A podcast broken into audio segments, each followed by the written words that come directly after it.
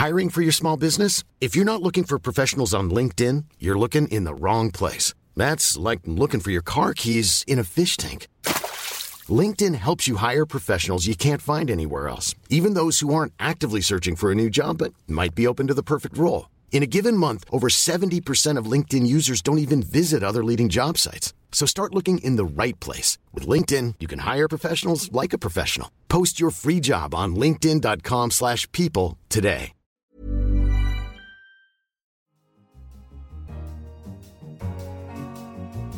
In London, this is The Economist. You're listening to Tasting Menu, the cream of the crop of this week's stories.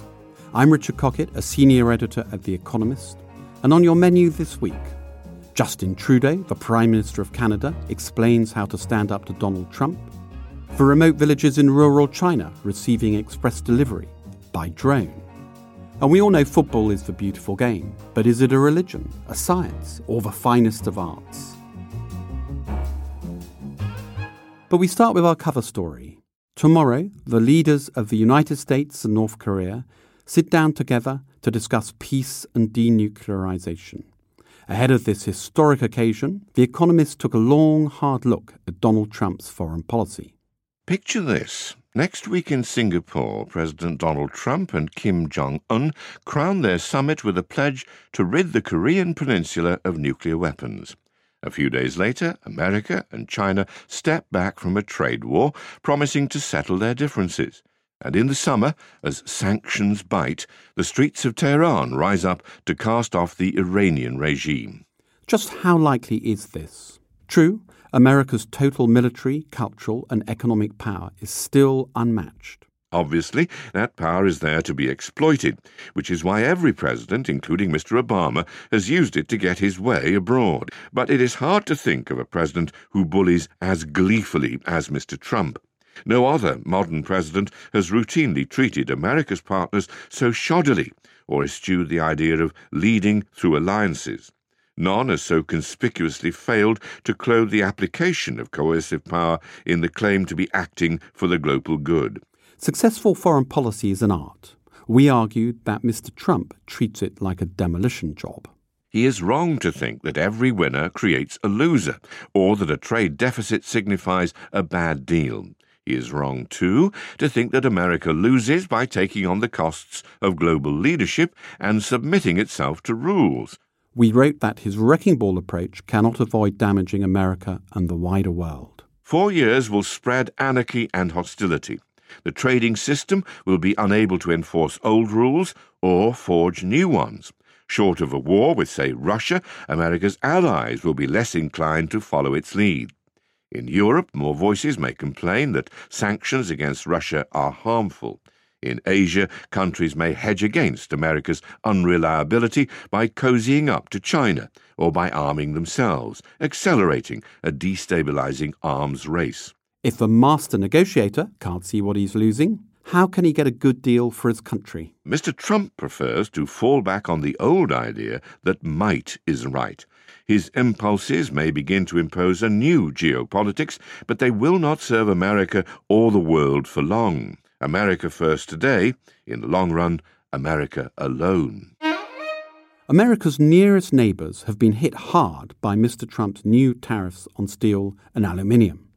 Our diplomatic editor, Daniel Franklin, asked Justin Trudeau, the Prime Minister of Canada, how he protects Canadian interests against his country's biggest trading partner. The perfect example is is this idea of a sunset clause on a trade deal. I mean, having a trade deal that terminates unless it is actively renewed every five years is simply not a trade deal at all. And we've been very clear: no deal uh, is better than a bad deal, and we will uh, we will be very firm on that. So when President Trump, as he did uh, just recently, calls mm-hmm. Canada very difficult to deal with, very spoiled, do you take that as a compliment?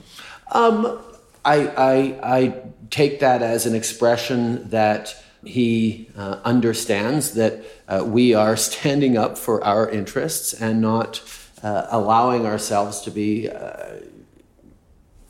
intimidated by the uh, uh, by the difference in scale between our, our economies. You can listen to the rest of that interview on The Week Ahead, our current affairs podcast. But our latest guest on The Economist Asks, our chat show, thinks Mister Trump is the least of America's worries. Kishore Mahbubani was Singapore's representative on the U N Security Council. He is now Professor of Public Policy at the country's National University and the author of Has the West Lost It? I see Donald Trump as a passing phenomenon. When I was in Davos this year, the most impressive speaker was Macron. I can imagine a figure like Macron emerging uh, in America. I don't know who will be. So I can see America swinging back to the center. So I don't see Donald Trump as the problem. A bigger problem is that the American liberal intelligentsia doesn't understand the world and hasn't prepared the American population to deal with this new world. And that I see as an even bigger problem because that creates a unique kind of uh, isolationism. And Professor Mahbubani is currently taking part in an online debate as part of The Economist's Open Future season.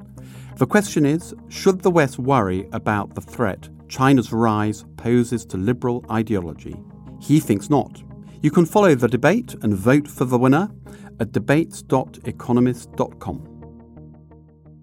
Gratefully leaving behind the world of men for a moment now, have a listen to this from the latest episode of Babbage, our science and technology podcast.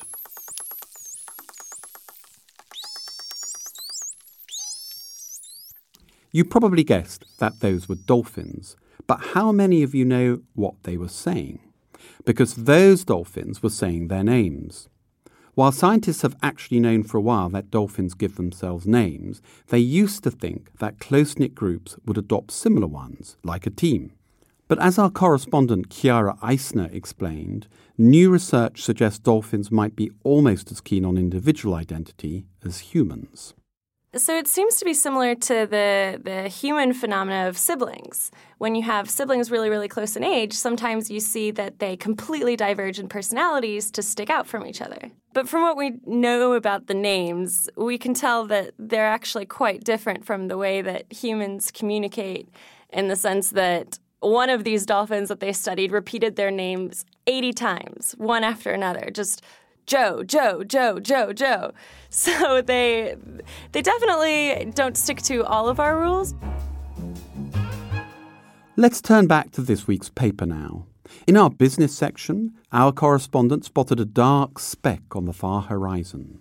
Is it a bird? Is it a plane? Turns out it's probably your groceries. Late on a Monday morning, the village of Zhangwei is quiet. Chickens scratch and cluck at the side of the road. A low whir breaks the stillness. The drone arrives overhead with a roar. Slung beneath it is a red cardboard box. Just a few feet above the ground, the drone drops the box, then zips back up into the sky and disappears.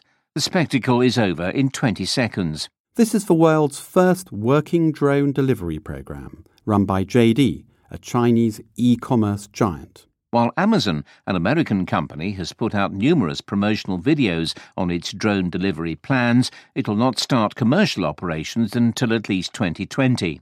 Meanwhile, J D dot com has spent the past year building a real drone delivery network covering one hundred villages in rural China with forty drones. These remote villages suddenly have access to a brave new world of online shopping. Once the drone's cargo hits the ground, its contents pass over to the drone postman for delivery. In Zhangwei, J D's local promoter, Zhang Xiaoyan, takes possession and rings the owners of the packages to see if they are at home. Only one is, so he leaves the other two at the local shop and sets off on foot to the Zhang household. The son, who placed the order, is not at home, so his mother accepts it for him. It is a phone case ordered the previous day. Manna from heaven.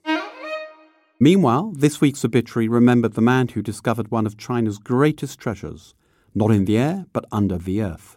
Zhao Kungmin was the curator of a small local museum, but one glorious day forty years ago, he found the terracotta warriors. When he was called out in April nineteen seventy-four to look at some relics found in a nearby wheat field, almost flying from his bicycle with excitement, he knew at once what they were. He reverently gathered up the dead limbs down to the tiniest fragments, wrapped them in linen, and took them to his museum. Over the next three days, using epoxy glue and plaster, he pieced together two warriors. They towered over him. They were just the advance guard. He joined the team that eventually uncovered three huge pits filled with around eight thousand infantrymen, officers and archers, five hundred twenty horses, one hundred thirty chariots, and real sharp weapons. In nineteen seventy-nine, the Museum of the Terracotta Warriors and Horses was opened above the pits. By twenty seventeen, it had drawn one hundred million visitors. But nowhere in that shiny new museum was there any mention of Mister Zhao. Five kilometres away, Mister Zhao sat beside his mended warriors in a darkened room of his museum, waiting. He had redesigned the building in the nineteen eighties in brightly painted traditional style, expecting a crowd of visitors, but few came, save his wife, most days, with his lunch of steam buns. And finally, from ancient masterpieces, we turn to a very modern fine art. In our books and art section, our correspondent meditated on the beautiful game. With its mortifications and sense of worldwide communion, the World Cup, which begins on June fourteenth, is a kind of global religion. It is a form of soft diplomacy and a safe outlet for nationalism. For many fans, it is a potent quadrennial Madeleine, each tournament summoning memories of previous ones, the lost friends with whom they were watched, past selves.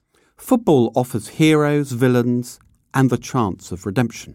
Rarely have a character's base and noble traits collided as they did at the World Cup of nineteen eighty-six, in which Diego Maradona ascended from infamy to sublimity in a single game. First, he surreptitiously punched the ball into the net, the hand of God, he called it afterwards. For the second goal, he seemed to function on a different plane to the hapless Englishman. Together they form a diptych as dramatic as Scrooge's enlightenment or Darth Vader's conversion. And though there must always be winners and losers, there is also mystery. It is nineteen sixty-six, and England face West Germany in the final at Wembley Stadium. With the scores level in extra time, a shot by Geoff Hurst, England's striker, rattled the crossbar and bounced down over the goal line. Or perhaps it didn't. The German players claimed to have seen chalk dust, indicating that the ball hit the line and thus that the goal should not be given. Just as Hamlet's psychology and the Mona Lisa's smile become more enigmatic with each viewing, however many times you watch Mister Hurst's shot, you can never know for sure. That's the final whistle for this week's tasting menu. Remember, you can get more of all the stories you've sampled here online at economist dot com or through your podcast app. And if you like what you hear, leave us a review. It makes all the difference. I'm Richard Cockett. In London, this is The Economist.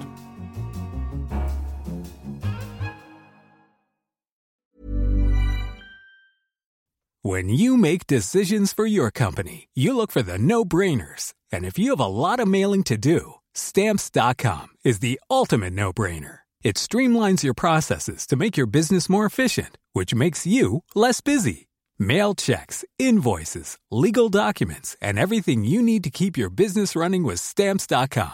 Seamlessly connect with every major marketplace and shopping cart. Schedule package pickups and see your cheapest and fastest shipping options from different carriers. With rates up to eighty-nine percent off U S P S and U P S rates. And with the Stamps dot com mobile app, you can take care of mailing and shipping wherever you are. Make the same no-brainer decision as over one million other businesses with Stamps dot com. Sign up with code PROGRAM for a four-week trial, plus free postage and a free digital scale. No long-term commitments or contracts.